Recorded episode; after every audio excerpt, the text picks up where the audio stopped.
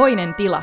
Nuoren voiman podcast kirjoittamisesta, ajattelusta, feminismistä ja rivien väleistä. Aura Nurmi, mistä ajatuksista sä oot opetellut pois runoilijana? Siitä, etteivätkö kaikki pystyisi kirjoittamaan runoutta. Ähm, kun on sen niin monta kertaa todistanut äh, omilla korvillaan ja omilla silmillään, että ihminen, joka ei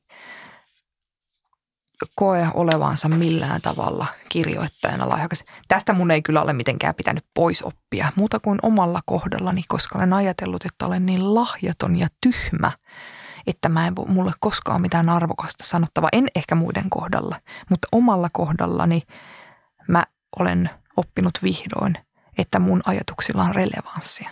Mm. Miten semmoinen kuin moka tai epäonnistuminen, mikä rooli silloin sun kirjoittamisessa?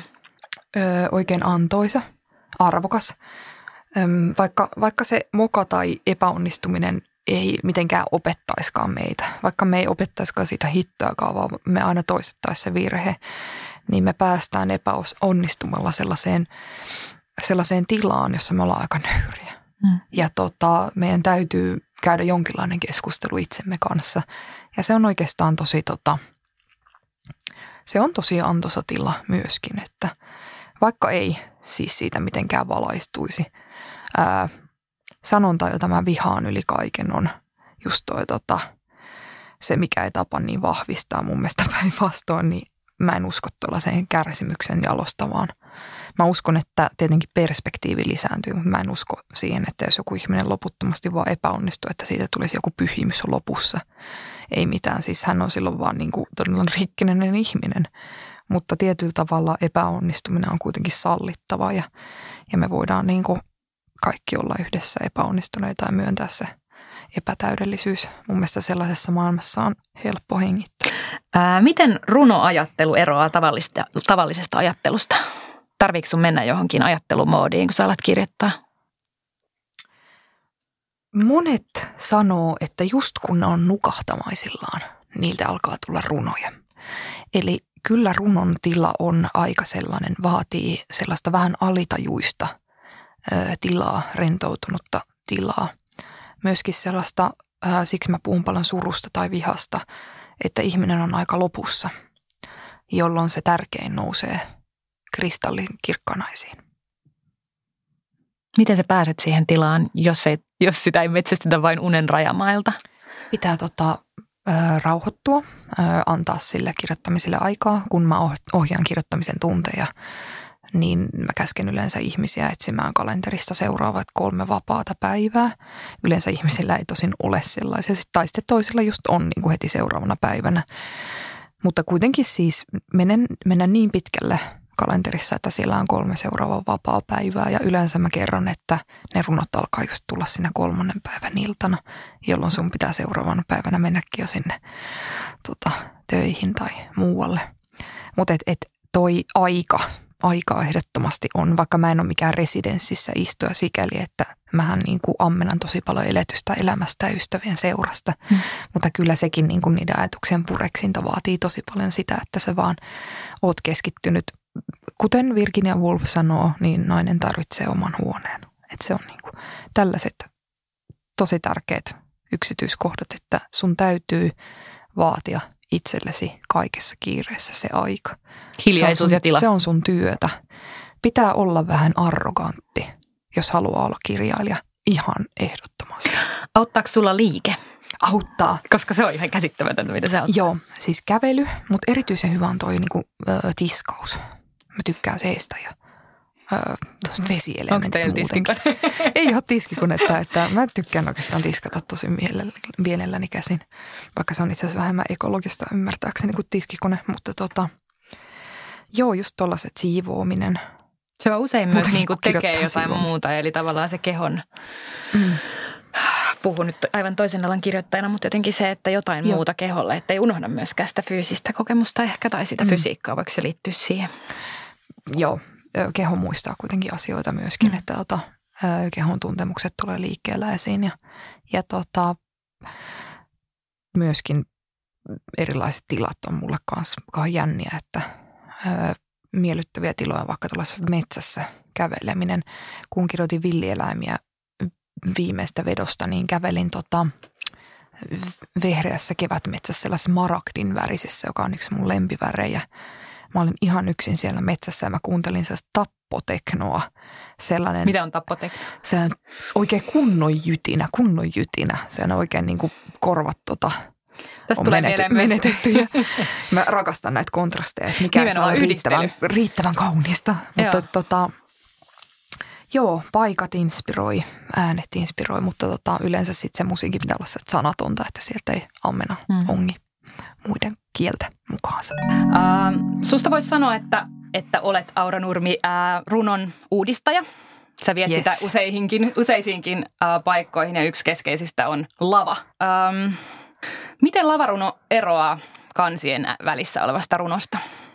Mun mielestä ei mitenkään ne sitten toisaalta paljonkin. Omassa kokoelmassa, mä voin vastata omasta puolestani, että oma kokoelmani ja oman kokoelman tekstit ottavat yleisön ja tilan huomioon. Että se on varmaan aika poikkeuksellista, että koko teos alkaa siltä, että runon puhuja on lavalla ja myös päättyy siihen, että runon puhuja on lavalla.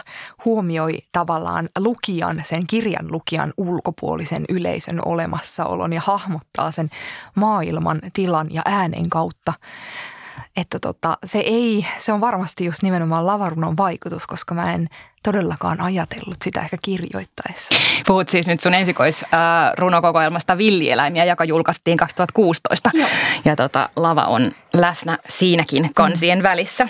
Tähän kysymykseen voisi vastata paljon paljon ö, isomminkin ja laajemminkin. Kyllä mä oon sitä jonkun verran pohtinut ja sitä multa hirveästi kysytään. Tosi vaikea kysymys, mutta tota, on niitä joitakin elementtejä, jotka toistuvat esimerkiksi esityksissä ja ö, jälleen jatkan omalta kohdaltani esimerkiksi toisto, joka on hirveän hyvä tehokeino niin, että ö, tekijä lavalla pystyy palauttamaan sen tilanteen aina tiettyyn pisteeseen, vähän niin kuin muistuttamaan yleisöä ja sitten myöskin tota, omalla kohdallani myös vahva puhekielisyyden eksyminen tällaisen kauniin, kaunokirjallisen tekstin joukkoon. Sitten on toisaalta lavarunoilijoita, jotka lukevat todella tarkkaa mitallista tai kokeellista tekstiä, eli eivät sikäli eroa siitä painetusta. Sitten on vielä spoken word. Miten, onko se sama asia kuin lavarunaus? Periaatteessa kyllä. Periaatteessa kyllä. Monet uudet tekijät, jotka alkaa nyt tekemään lavarunoutta, nuoremmat tekijät kutsuvat itseään suoraan spoken word artisteiksi.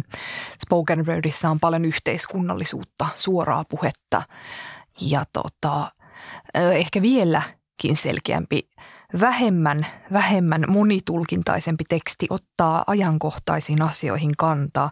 Käyttää myös vähän räpin metodeja, sinne mm. saattaa tulla taustamusiikkia ja elektronista taustapiittiä tai muuta tällaisia räpistä lainattuja elementtejä vahvasti, vielä vahvemmin kuin lavarunous on hyvin esityksellinen, eli esitystarkoitusta varten rakennettu, kun taas lavarunoilija saattaa tehdä tekstejä monenlaisille alustoille, monenlaisiin tilanteisiin ja niin, niin kuin mun runot on syntynyt, on tavallaan aina ollut haave runokokoelmasta, mutta samalla on käynyt esittämässä niitä kuukaut- kuukausittaisilla open mic-klubeilla ja sitä kautta ne on sitten, siihen on tullut sitä yleisön läsnäoloa ja muuta mm. virtaan. Eli selkeästi työprosessin, se on tärkeä osa sulla myös sitä on työprosessia. Sänni yhteisöllinen jakaminen vahvasti ollut aina tärkeää mulle miten yksittäinen runo sitten lähtee rakentumaan sulla ja, ja mistä syntyy niin kuin sytyke tai pakko siihen? Hmm. Mä pidän siitä, että on tosiaan noita deadlineja hirveän paljon. Mulla on tarve myös kertoa ne muille, jakaa. Se on vähän narsistinen sytyke. Toisaalta taas ää, tunteet on aina, aina mukana jokaisen. Yleensä mä pidän itse asiassa suuttumuksesta ja raivosta tunteena, sellaista terveestä tarpeesta. Ne toimii sulla ikään kuin hyvänä pohjana siihen. Joo, ja ähm, kiukku panee mut aina kirjoittamaan, suru myöskin, melankolia myöskin, eli se on aivan niin kuin lamaannuttavaa.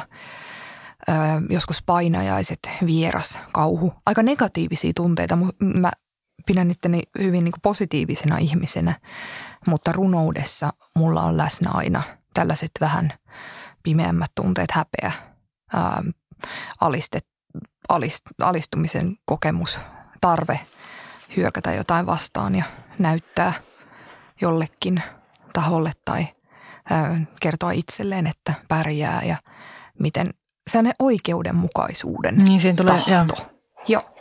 Ja um, sekä yhteiskunnallisia tekstejä kirjoitan just näiden tunteiden vallassa, että sitten hyvin henkilökohtaisia.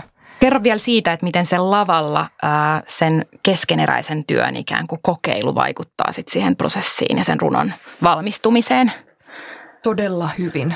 Yleensä mun täytyy kaikki tekstit, jotka mä aion ikinä julkaista missään, niin käydä kokeilemassa lavalla – se on ihmeellistä, miten usein kokee onnistumista sen jälkeen, kun on kirjoittanut jonkun tekstin kirjaan ja sitten tota, kaja, kajauttaa sen ääneen ja tuleekin vaivaantunut hiljaisuus yleisöstä. Tai no ei, ei tule, mutta tota, kuulee itse, että vitsi, että tämän mä olisin voinut vaikka karsia tästä tai tämän jättää, tämän voisin kirjoittaa vielä paremmin.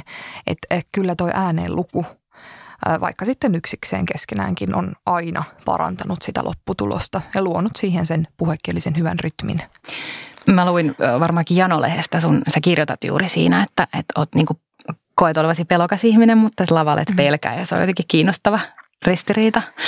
Mutta ehkä voiko se olla sitten tietynlaista itsensä unohtamista, mietin sitä niin kuin itseni kautta ja mietin, että et, et todella parhaimmillaanhan käy niin, että et kun, kun pääsee, kun se sisältö alkaa viedä, niin silloinhan käy niin, että parhaimmillaan että unohtaa itsensä.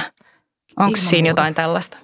Vähän niin kuin rooliutuu johonkin tekstiin, jota on, jota on lukemassa ja kun opetan lavarunoutta, niin nimenomaan kehotan sitä siihen tekstiin keskittymään ja mitä se antaa itselle. Kannattaa siis ei mun mielestä koskaan kannata palvella yleisöä lavalla, vaan ää, aika tota, niin siis kannattaa mieluummin palvella itseään ja nauttia siitä omasta tekstistä ja omasta tuotoksestaan ja käydä dialogia sen oman tekstinsä kanssa sillä lavalla. Se yleensä välittyy myös yleisölle se että nauttii siitä, mitä on kirjoittanut, vaikka olisikin epävarma sen kanssa. Ja on tosi kiinnostavaa, että sit siinä tavallaan myös tajuu, että mikä siellä on turhaa ja ikään kuin saa siihen jonkun uuden Joo. näkökulman tai kuulee sen eri tavalla. Mm. Joo, siellä muun muassa kuulee, että hei vitsi, mä olisin voinut tästä vielä lisää kertoa tai että tämä on niin kuin vähän kulunut ilmaus, mä olisin mm. voinut toisellakin tapaa.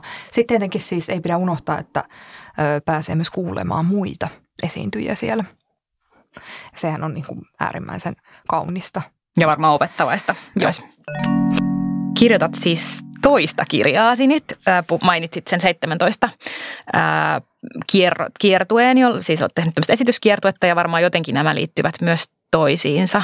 Joo, äh, olen siis esittänyt kerran tämän 17 esitykseen. Nyt se tulee äh, myös keväällä tuonne korjaamolle esitettäväksi. Teen sitä äh, äänitaiteilija Julius Valveen ja kanssa pääasiassa on tehnyt. Ja tota, mulle on aina ollut todella tyypillistä tämä esityskokonaisuuksien punominen ja miettiminen, suunnittelu ennen kuin alan sitten tota, kirjoittaa varsinaisesti julkaistavaa materiaalia, että mun mielestä lavalle on vaan niin paljon helpompi jotenkin kirjoittaa. Esityksiä on helppo suunnitella. Mulla on itse asiassa aina ollut runoudessa tämä sama että kun mä ensimmäisen kerran aloin kirjoittaa runoja, niin mä halusin saman tien tuoda ne. Tai jotenkin saman tien, kun mä kuulin, että on tällainen mahdollisuus esittää, niin sitten mä tiesin, että jes, että mä haluan tämän niin kuin lisäkerroksen tähän. Eli runous, oli tuntu, runous alkoi, on alusta asti tuntunut mulle aika varsin pelkältä muodolta, eli siihen on ollut tarve lisätä muita elementtejä. Mutta joo, 17 esitys, siinä on osittain sellaisia runoja, joita toi josta tuossa tulevassa kokoelmassakin on. Ja tämä esitys on melko puhtaasti käsitellyt seksuaalista vallankäyttöä ja tota, kans lempiaihettani häpeää, häpeän tunnetta. Ja se sijoittuu kaikkeen rakastamaan Hangon kaupunkiin ja nuoruuden kesään. Ja siinä on äänitaidetta ja videotaidetta ja sitten ystäväni vielä laulaa siinä todella kauniisti. Eli runostani on tehty myös lauluversio, kestää noin puolisen tuntia. Mutta hei, kerro, miten se ö, liittyy siihen kirjaan. O, Onko ne jotenkin hmm. No ehkä toi tekniikka toisissa? tavallaan, että kuinka Joo. mä luen tekstiä.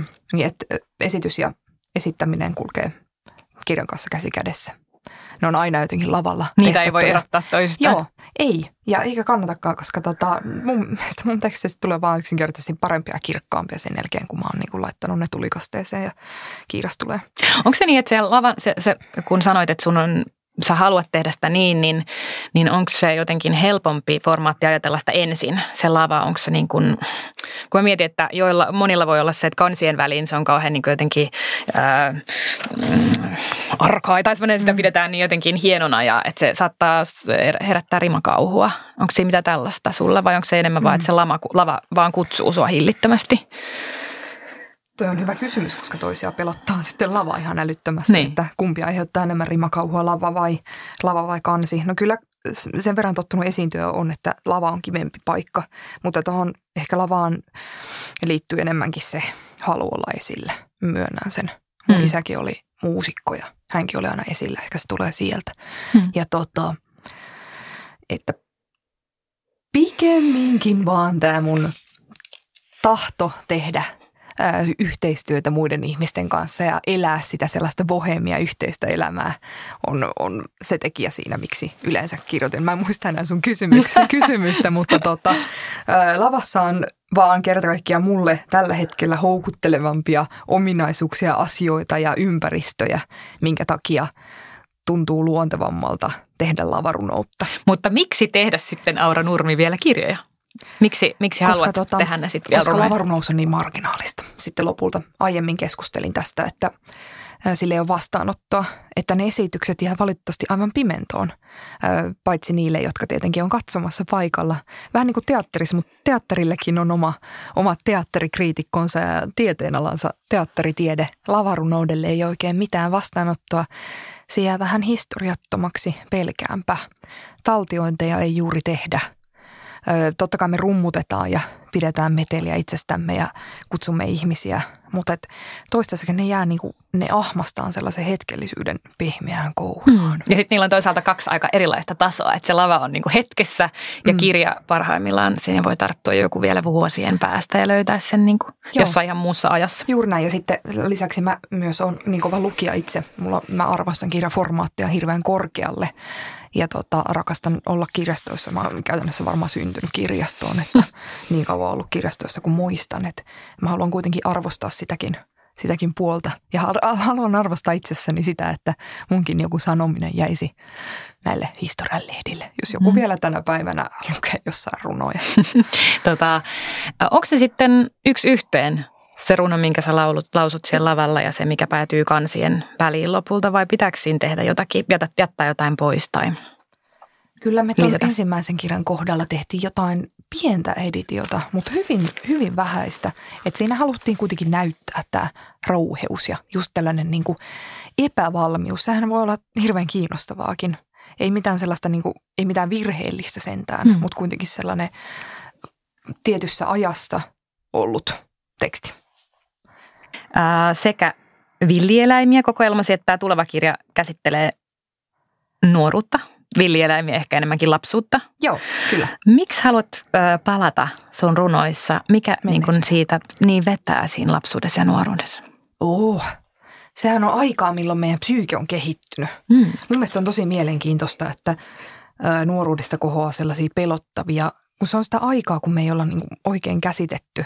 Mun mielestä seksuaalisu- seksuaaliseen heräämiseen, josta tämä siis osittain kertoo tämä tuleva kokoelma, liittyy samanlaisia kummallisuuksia ja oletuksia ja vierautta kuin moniin lapsuuden kokemuksiin. Että äh, mua on aina kiehtonut tällainen sanomaton, outo, just tämä häpeän tunne, mikä se on, mit, mitä ne on ne muovaluvahamaiset möykyt meissä, mitkä ne on ne unet, jotka meissä vaan toistuu ihan koko ajan, mitkä on ne häiritsevät neuroottiset ajatukset. Nämä on jo sitä mun työmaata ehdottomasti. Ja erityisesti just tällaisiin tosi häpeällisiin ensimmäisiin vaikka seksikokemuksiin liittyy niin paljon hämmennystä ja niin, niin paljon kauneutta ja sit ihan sitä sellaista suoranaista pakokauhua, Nämä on aivan loistavaa materiaalia nimenomaan runoudessa käsitellä. Ja taas sellaista, no nyt, nyt tulee vielä siis tosi, tosi fiktiivinen teos. Musta on ihan tosi mukava haastaa itseäni myös sellaisen niin kuin tosi, se, tosi siis ison sepitteen kanssa, jota mä oon ehkä kuullut joskus lapsuudessani jotain juoruja, niin kokeilla tällaista Lähteemme niinpä. sinne. Niin tota, lähtee siis tunnustelemaan sitä ja sitten myös oikumaan pitkäaikaista vitutusta. Kyllä ehdottomasti siis se on niin mahtavan myrskysää aikaa, mahtavan epäselvää aikaa. Se on... Siis se pitkäaikainen vitutus viittaa siihen nuoruuden tavalla tai toisella kyllä, kanssa sinne. Joo, joo. joo. Vähän niin kuin tuon ensimmäisen kokoelman kanssa, niin sai vähän sellaista niin sanotusti purkaa kuormaa. Yksi sun keskeinen rooli on ollut Helsinki Poetry Connectionin puheenjohtajana ja, ja siellä yhä hyvin aktiivisena jäsenenä. Hmm. Ää, miten päädyit HPCn toimintaan mukaan ja miten sä kuvaisit sitä yhteisöä? Oho, tämä on mun lempiaihe. Tota, Mä menin ihan sekaisin ensimmäisen kerran, kun mä havaitsin, että on täl, olemassa tällainen helsinkiläinen nuori porukka, joka siis tota, illat pääksytysten lausuu runoja.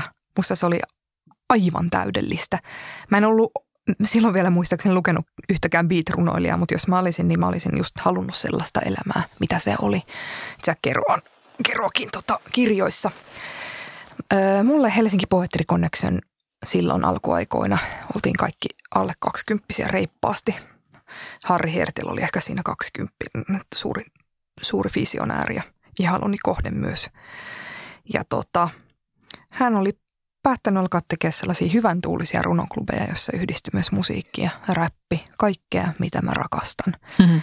Hän teki ne hyvin, mä löysin sieltä uudenlaisia ystäviä, mä menin aivan sekaisin siitä hommasta. Mä olin silloin vielä siivoojana ja mä juoksin jostain Espoon perukolta johonkin tapahtumaan nähdäkseni edes vilauksen näistä suurista ihmeistä. Se oli hyvin vuonna 2008-2009 oli tosi Sä oot kymmenen vuotta nyt suunnilleen Joo, kymmenen, Joo. oli kymmenenvuotisjuhlat.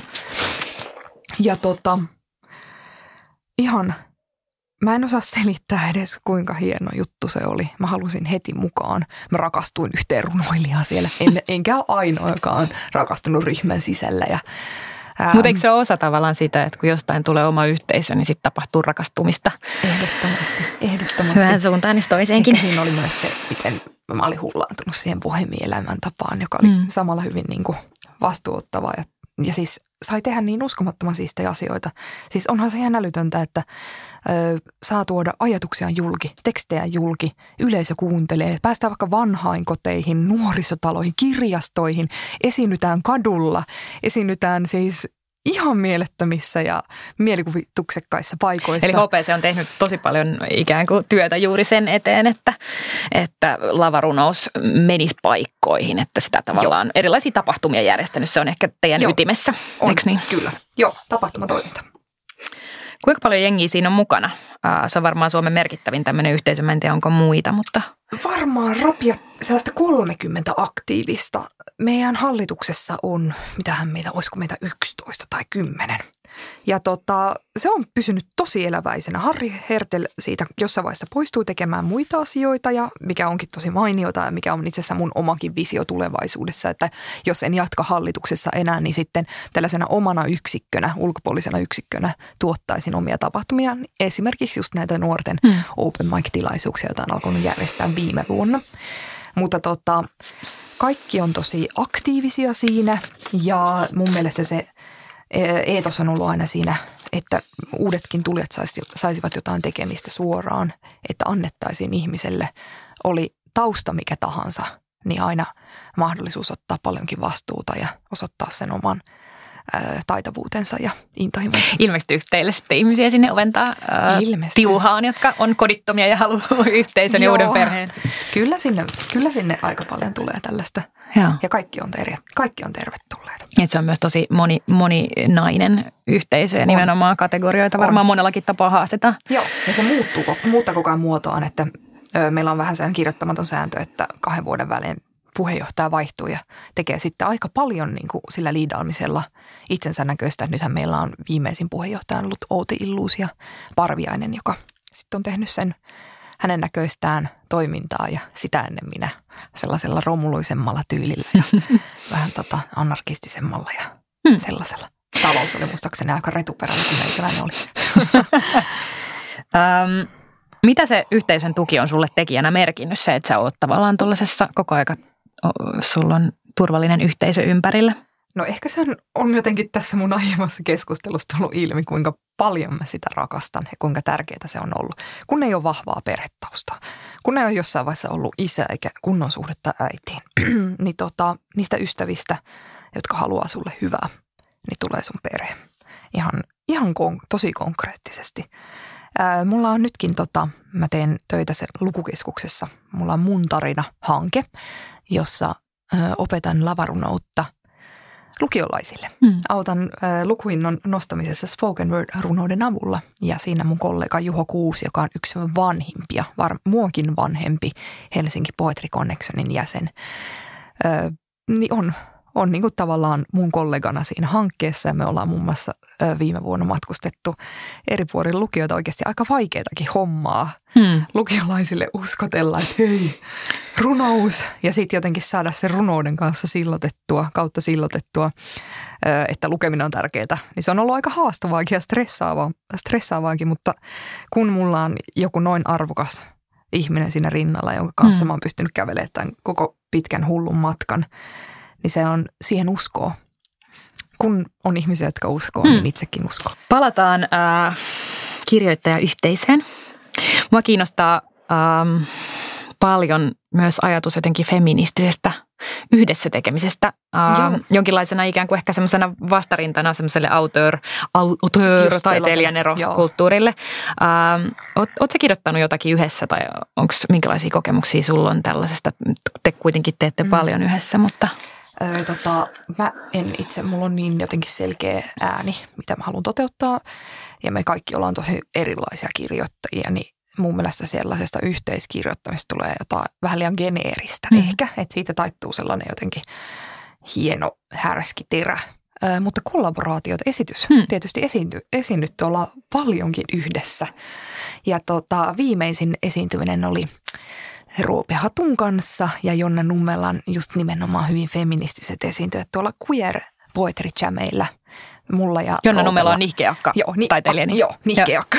tota, um, ja hänen, heidän kanssaan tehtiin tällainen esitys just viime vuoden Queer Poetry Jameihin, aika perinteinen tänne manifesti, hmm. jossa on sitten monenlaisia, käsitellään hyvin monenlaisia asioita. Viimekin vuonna oli hyvin niin kuin tosi järkyttävä aihe siinä keskeisenä, josta me kanssa myös yleisöä siis varoitettiin hiukan. Ja sitten tota, sitä edellisenä vuonna oli hyvin voimakas tällainen kyberfeminististäkin feminismistäkin ammentava puheenvuoro. Mutta me my- myös muistetaan pitää siinä sellaista huumoria aina mukana ja nauraa myös itsellemme ja sellaiselle vähän akateemisellekin pähkäilylle. Joo. Et se, tota, joo, enemmänkin esityskollaboraatioita sitten. Ja siinä siis toki kirjoitetaan yhdessä, mutta hirveän usein silloin me haetaan tekstit muualta. Että tota, ammentaa internetistä ja muokataan niitä. Onko tämä Jos sitten suoraan... se kyberfeminismi siinä myös, että tavallaan käytätte nettiaineistoja ja sitten nettiä? Joo, siinä ensimmäisessä oli joo. se, joo. Kyllä siellä oli vahva tällainen internet-agenda. Mutta tota, kirjoittaminen yhdessä, niin en ole kokeillut sitä kuin vähän ja se, mitä vähän on kokeillut, niin siitä tuli mun mielestä just nimenomaan vähän liian geneeristä mm. sitten. Että. Niin, eli ehkä se on just hyvä, että kaikilla on vähän eri osaamisalueet, jolloin se Joo. Joo. ikään kuin Mut tota, syntyy jotain vielä on, uutta. Tiedän ihmisiä, jotka on vaikka toisilleen kirjoittamalla saaneet ihan mielettömiä juttuja aikaan, mutta ehkä se on enemmänkin niin kuin, että sen esityksen pitää siinä olla myös mukana, jotta tota, siitä tulisi riittävän monipuolinen. Aura Nurmi, voiko nykyään olla runoilija, jos ei osaa tai halua esiintyä? Tietysti voi. Voi luoja olisi ihan kammottavaa, että se menisi johonkin tuollaiseen pakottamiseen. Ää, eihän siis, ei missään nimessä tarvitse esiintyä. Toivottavasti kukaan ei, mun mielestä ne, jotka eivät halua esiintyä, niin tekee siis ihmisten pitää tehdä mitä ne haluaa. Mutta voiko teille tulla esimerkiksi vain ää, lukemaan? Runoja. Lukemaan. Että tarvitsi tavallaan olla sellainen suuri spektaakkeli. Joo, joo ja tota, meitä on itse asiassa joskus syytettykin siitä, että pitää olla viihdyttävä ja spektaakkelimainen esiintyjä, kun ö, kuitenkin siis suurin osa niistä klubeista, mitä niitä on ollut nyt satoja, niin ö, niistä illoista koostuu ihan perinteistä runonlausunnasta. Ihan siitä, että kuunnellaan jotain nykyrunoilijaa ja hän esittää runoja. Mm. Ja tota, se siitä. Ja mä en tiedä, voiko, voiko tähän liittyä sitten joku, sori, tota, tuli mitään. tästä idea vaan, että kun, kun on jotenkin tämmöinen reality ja, ja tota selfie-kulttuuri nyt niin kuin kirjallisuudessa, mm. niin mä mietin jotenkin, että sellainen palja, paljaus kiehtoo ainakin mua ja ehkä pelkistettyys jopa esi, esiintymisessä, niin voi olla myös, että onko semmoista huomattavissa tai miltä tämmöinen kuulostaa, että myös, myös semmoinen toi, voi toimia aika hyvin itse asiassa siis se kaiken toimi, sen. Se kuulostaa siltä, mitä se on itse asiassa koko ajan ollut. Mm. Että on kauheasti ennakkoluuloja siitä, että siellä pitäisi jotenkin pelleillä, että en mäkään pitkään luopunut esimerkiksi paperista. Että vasta sitten, kun mä löysin materiaalit, vaikka jotkut jätessäkin ja roskat, tollaset tilallisuus alkoi kiinnostamaan musta, niin silloin mä aloin rakentaa niitä esityksiä enemmän teatterimaisempaa suuntaan. Mutta sitä ennen mä olin aivan tyytyväinen lavarunoille, joka luki ö, selkeällä äänellä toki tekstejä paperista. Hmm. Ja tuota, annoin sen runon puhua mun esityksen puolesta. Ja tätä ei ehkä ymmärretä. Ne ihmiset, jotka eivät ole käyneet siellä klubeilla, niin ajattelee tosiaan, että siellä mennään se viihde edellä, vaan päinvastoin se on oikeasti, mitä, mikä lavarunokulttuurissa on yksinkertaisesti tärkeintä, on se jakamisen kokemus. Hmm. Se, että kuunnellaan toisiamme – ja luetaan toisillemme hiton hyviä tekstejä. Tai mm. sitten keskeneräisiäkin, ollaan yhdessä. Ja siis mua ainakin kuulijana viehättää epävarmuuden näkyminen, semmoinen, että saa, pari saa väristä ja, ja jotenkin se, että ollaan siinä niin kuin ihan itsenään. Siis epävarmuus on aina niillä kyllä läsnä. Joo. Aina. Sitten kun siellä on se open mic-osuuskin, niin sinne tulee usein ihan niin kuin aloittelivia tai ensimmäistä kertaa lukevia. Että se, ei, se ei kyllä niistä illoista mitenkään puutu. Mutta sitten on välillä myös ihan älyttömän hienoa – nähdä sellaista ammattimaista, just jotain brittiläistä spoken wordia, jolla on se itsevarmuus ja ää, taito, taito tota, tehdä ihan toisella tasolla, ihan uudella tasolla. Se on älyttömän inspiroivaa ja älyttömän voimaannuttavaa tietysti. Mitä se voi olla se uusi taso esimerkiksi? Uusi taso vaikka se, että ö, laulaa, hmm. ö, osaa räppää, tota, tekstiensä lomassa. Osaa tietysti suvereenisti ulkoa, naurattaa, itkettää, ää, pistää siis oikein niin kuin nimenomaan nyt puhutaan sellaista spektaakkelista silloin. Hmm. Ja mun mielestä ne on myös tärkeä osa sitä kulttuuria, koska emme voida jäädä sellaiseen niin kuin tyytyä myöskään siihen keskinkertaisuuteen tai siihen, että me ollaan aina niin kuin, äm, että ei haasteta itseämme toisaalta myöskään. Hmm. Ää, tietenkin ne, joita se haastaminen kiinnostaa. Kaikkien ei tarvitse lähteä sinne mutta mua on aina kiinnostanut nimenomaan runouden monipuolistaminen. Ja sä esiinnyt äh, muun muassa siis, sulla on ollut muovikassi päässä, laatikko mm. päässä, että sulla on mm. myös testaat sitä tilaa ja selkeästi niin kuin erilaisia tiloja siinä Joo. esiintyessä.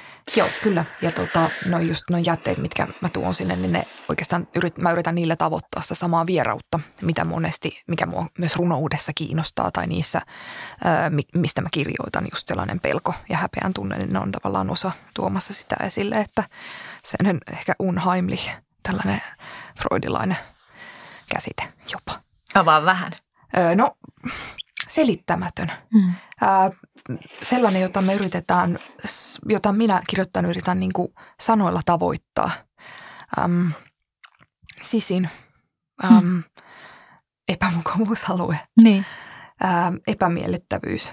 Just se, kun sanoin, että Joku mille ei ehkä ole sanoja, mutta ne, se esitys voi sitten kokonaisuudessaan koskettaa myös. Ja se, se ihan vaan siis kumpuaa niistä tota, omista neuroosista ja omista niin kuin, ahdistavista lähtökohdista ja omista painajaisista, jotka mä olen pyrkinyt kirjoittamalla selvittämään ja pystynytkin itse asiassa siihen pitkälti, vaikka en pyri mihinkään terapeuttiseen kokemukseen, niin kyllä se runouden epäkieli tai epäkieliopillisuus mulle tarjoaa ihan älyttömästi.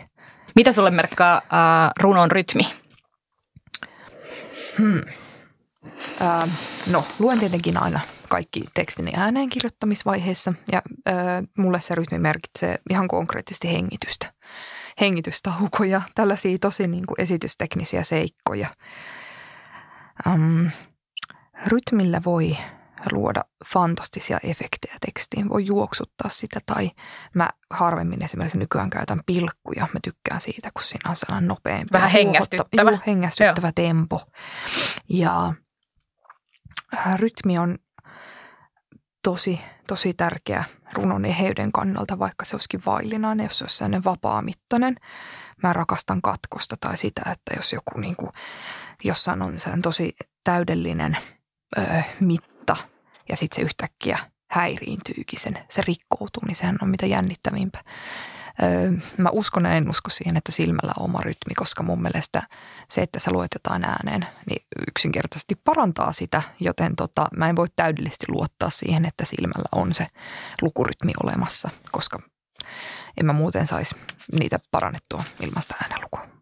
Mutta vaikka mä oonkin yleistä kirjallisuustiedettä jonkun verran lukenut, niin valitettavasti mulle ei ole niitä hienoja juttuja, mitä mä halusin tässä sanoa tuosta rytmistä. Se on kiehtova, kiehtova aihe, mutta mulle se on pääasiassa tosi konkreettinen keino vaan tehdä esityksiä. Mitä valtarakenteita suomalaisen runouden kentällä on ollut ja miten sä oot itse niihin kolahdellut, jos olet? Mun mielestä ehkä muutamia vuosia sitten oli vähän tällaista nuori Nero meininkiä olemassa, että oli sellaisia ää, nuoria miesrunoilijoita, jotka tota, ää, oli valokeilassa koko ajan ja tuntui, ettei siihen, sitten oli vielä myös mies esseistiikka, esseistiikkaa, niin se kenttä tuntui aika vaikealta ja samaan aikaan kun teki vaan ns. sitä lavarunoutta, niin ei ollut oikein helppo tota, arvostaa itseään ehkä, koska ei oli kaikkia muuta kuin se, mitä niin kuin niin ei ollut ketään, tehtiin. kenen Joo. samaistua myöskään. Joo. Ja sitten tota, aihe, aiheutti, tämä aiheutti tietenkin sen, että halusi pysyä siellä omassa kuplassaan, siinä lavarun kuplassa, eikä pyrkiikään oikeastaan mihinkään muuhun, eikä ajatella oikeastaan, että tota, voisi olla mihinkään. Vasta oikeastaan silloin, kun julkaisin kirjan, niin mulle tuli sellainen olo, että ah, mä kelpaankin – että, että tämä jokkaa siis tällaista pelletouhua, tällaista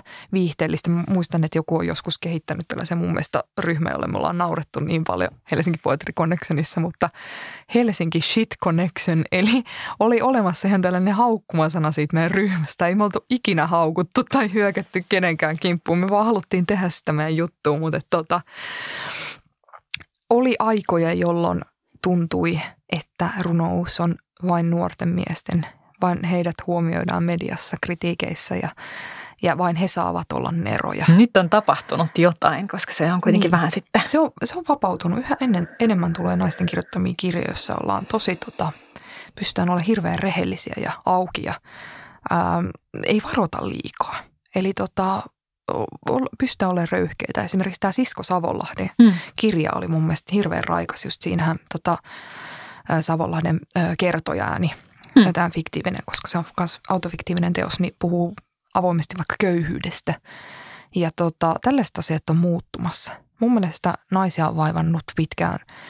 Naisia on painettu erilaisilla stigmoilla ää, alaspäin ja just sillä, että ähm, mä en tiedä, ketä naista olisi kutsuttu neroksi viime aikoina.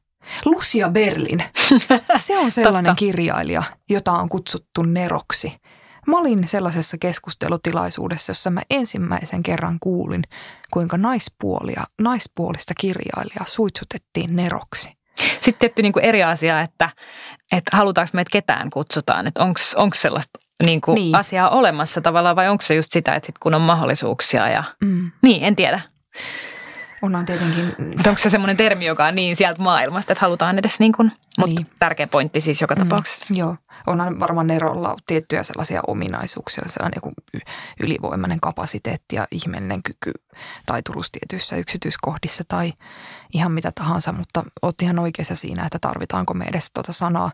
Mutta tuli vaan mieleen, että mm. tota, muistan, sama. että, että jossain vaiheessa nuoressa voimassa myös käsiteltiin tota, just muutamia vuosia sitten, että naisia, naisista ei tunnu niitä neroja koskaan tulevan. Ja se mun mielestä liittyy tosi paljon siihen, että nerouteen kuuluu myös sellainen yksinäisyys ja vapaus. Esimerkiksi meidän on tosi harvinaista, vaikea kuvitella vaikka yksinhuoltaja äiti, jolla on niin kuin roikkuu lapset jaloissa, niin että hän olisi yhtäkkiä sellainen nero. Tiedätkö, se, mm. se kuva on ihan erilainen Vaikka itse asiassa on, koska pystyy niin. yhdistämään niin monta asiaa niin. ja elämään niin kuin pienellä usein esimerkiksi. Kyllä.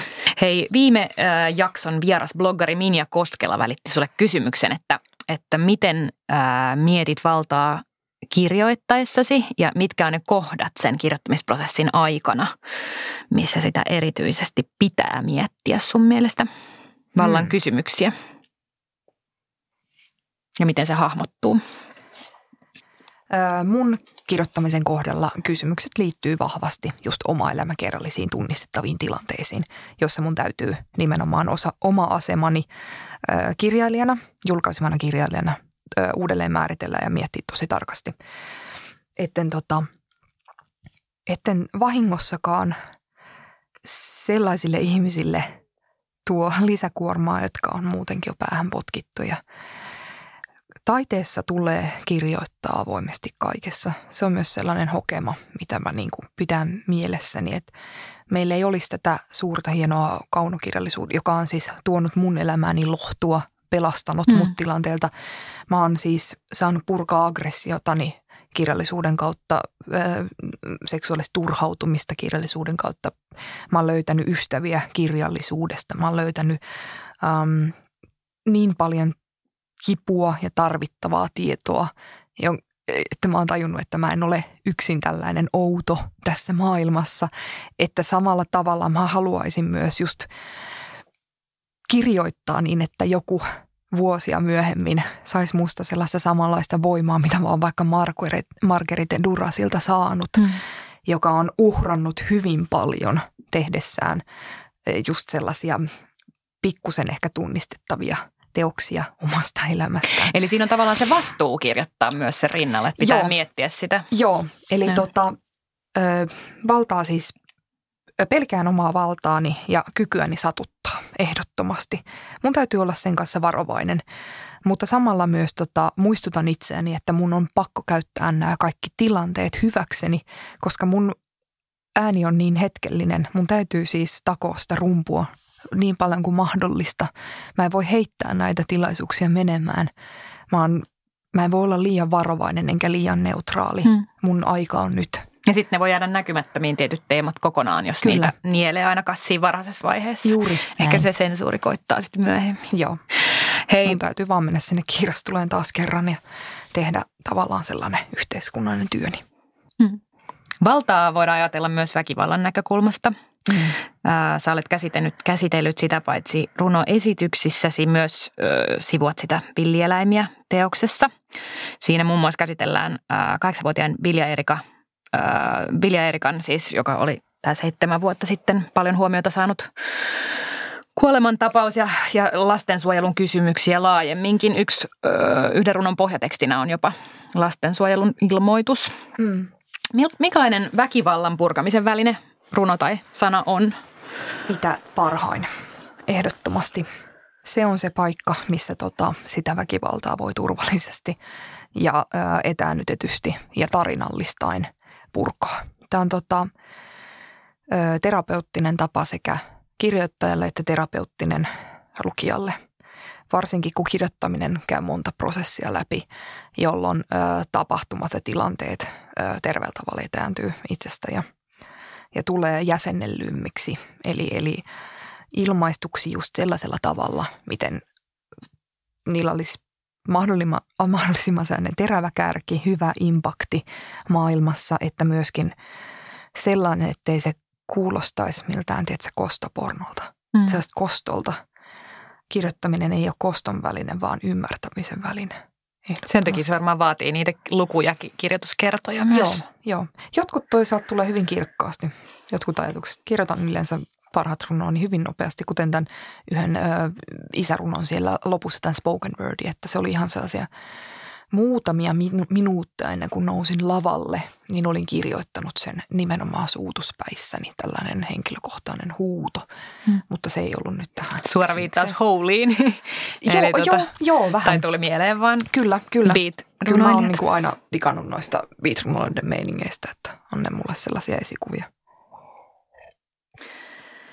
Miksi Eerika vaati tulla osaksi sun tekstiä? No siihen oli hyvin henkilökohtaiset syyt. Mua, no siis mä käytän nyt sanaa, että vitutti. Se on tota, se tota, juttu aiheutti mulle niin paljon pahaa mieltä ja härnäs mua niin hitosti. Monia asioita jää tässä yhteiskunnassa unholaan ja aika unohtaa ne ja sitten uusia väkivaltatapauksia tulee, nousee – mä koin, että mun täytyy tehdä edes jotain jotain, ettei tämä tarina unohdu. Eli sikäli käytin kyllä tällaista ikuista välinettä, kuten kirjoittaminen ja kirjapaino asenani, jotta muistaisimme, hmm. oli tämä mun syy kirjoittaa hänestä. Kenen se toivoisit lukevan? Hmm. Noi runot. Jos sä saisit mulla laittaa oli, yhdelle ihmiselle niin kuin Mulla oli yksi. Sen. Tai montakin ihanne lukijaa. Mutta tota, mulla oli yksi sellainen, mä voin mennä ihan yksityiskohtiin, minkälainen henkilö se oli, mutta tota, hyvin nuori ihminen, joka tässä mun kiertäessäni Suomea viime vuoden aikana ja puhuessa nuorille runoudesta ja sen vaikutusmahdollisuuksista, niin tota, se nuori ihminen, jonka kanssa mä tosiaan käyn kirjavaihtoa vielä, niin öö, hän tota, tuli mun elämään just sitä kautta, että hän kuuli mun lausuvarunoja ja, ja hän on niin kuin suositellut ystävilleenkin ja se on nyt siltä paikakunnalta aina varattu ja mä lähetän sinne uusia kirjoja nyt heille. Tällainen on se paras vastaanotto mm. ehdottomasti, että jotain se oikeasti koskettaa. Mm. Um, kirjoitat myös Marshall Mothersin, eli uh-huh. räppäri Eminemin pelosta, joka syntyy hänen väkivaltaisista homofobisista ja naisvihamielisistä lyriikoistaan. Nämä on mullekin se aika ja se, se aggressio on, on tosi tuttua se kausiräpissä. Joo. Um, ja sitten no. myöhemmin sä itse asiassa tota, myös lainaat Eminemiä. Että tästä tavallaan tulee myös se ristiriitainen suhde, että et se ui tavallaan sun tekstiin samalla kun siihen on mm. vaikea suhde. Joo. Mä, mä tykkään tuosta tota, tavallaan siitä, että mä en esitä yhdenlaista totuutta jostain ihmisistä, että maailma ei ole ihan niin mustavalkoinen. Ja tota, no Eminem tuossa mun kirjan, vanhan kirjan kontekstista on ehdottomasti tosi camp. camp. Että tota, Eminem on siellä sellainen vähän hassu, huvittava hahmo, tällainen hahmo, jonka me muistetaan joidenkin jostain kirppisteepaidoista kuluneena katsomaan meitä vastaan ja muistetaan ajat, jolloin me tanssittiin Bonfunk MCtä kaikki. Eli se toimi siinä sellaisena ajan kuvana. Mutta samalla sitten kuitenkin, miten Eminem on kertonut, ö, puhuttelee naisia ihan hirvittävällä tavalla ja muutenkin välillä aivan perseestä koko ukko. Niin tota, hän on kirjoittanut todella koskettavasti – omasta äitisuhteestaan, isäsuhteestaan, omasta itsestään isänä. Ja tota, mä en voi kääntää mun korvia sellaisilta biiseiltä, jotka on oikeasti just siinä tietyssä hauraassa iässä motivoinut minua elämässäni todella, todella paljon. Eli just tämän ristiriidan, mitä Se on myös inspiroinut sua siis. Joo, siis ehdottomasti. Tästä tulee mieleen siis myös, äh, koko Hubarahan on kirjoittanut, jos olet lukenut Ruskeita tyttöjä, on, niin on siinä on vastaavalla tavalla hän, hän purkaa tota Joo. jotenkin ristiriitaista suhdetta rappiin. Mutta onko rappi sulle on siis tosi tärkeää? Öö, räppi on mulle tärkeää. Rap, räppärit on ö, tavallaan tekee sitä nykyrunnoiden tehtävää, eli, eli pitää sillä yhteiskunnallisia asioita. Tekee koko ajan ryhmissä töitä, ö, huutaa mikrofoneihin. Tämä on siis tämä on runollinen tehtävä. Mä en ymmärrä, jos joku runoilija halveksuu räppiä, että mun mielestä se on ihan niin kuin hölmöä. Ö, parhaimmillaan rap pystyy siis kaikkeen – ihan Onko rappi sit, missä menee sun esimerkiksi sun runojen ja räpin raja? Onko sitä?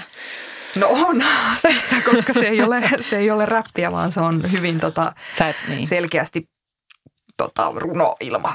On niin edelleen sellaista, kuitenkin siellä on niitä nättejä runoja edelleen olemassa. Runotyttö on siis mulle hyvin vahva, tota, hieno asia, eli mitenkään väheksyttävä.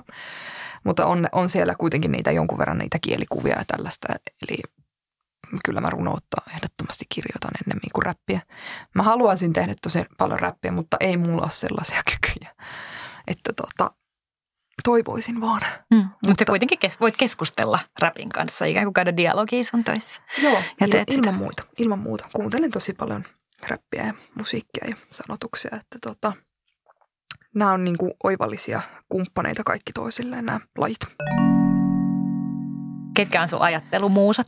Mm, viime aikaisin oli tosiaan tämä Lucia Berlin, kirjailija Lucia Berlin, joka tota, oli alkoholisti, huumeiden käyttäjä ja neljän lapsen äiti, jolla oli kaikilla kai eri isä. Ja siitä huolimatta hän kirjoitti, kuin Nero, nyt käytän mm. tahalteen, äh, uhrasi aikaansa kirjoittamiselle ja oli hyvin tietoinen ja taitava kirjoittaja. Hänellä oli myös sellaiset omat hirveän hienot arvot. Hän siis aina, kun mä tarvitsen tukea elämääni, niin mä palaan tällaisten naiskirjailijoiden ajattelun pariin, jotka ovat jotenkin, aina siihen liittyy se sanapari kaikesta huolimatta. Se on mulle tosi tärkeää. Mm. Heidän elämässä on yleensä niin kuin todella vaikeita tilanteita ja he olivat ihmisiä, joista näki, että se kirjoittaminen oli kaikkein tärkeintä ja he nauttivat siitä, mitä tekevät. Että se kirjoittaminen oli just sellainen suuremmoinen oma tila. Ja lisäksi he eivät hirveästi sitten lopulta piitanneet, että mitä heistä ajateltiin. Mä tarvin sellaisia mm, muistuttajia. Joo.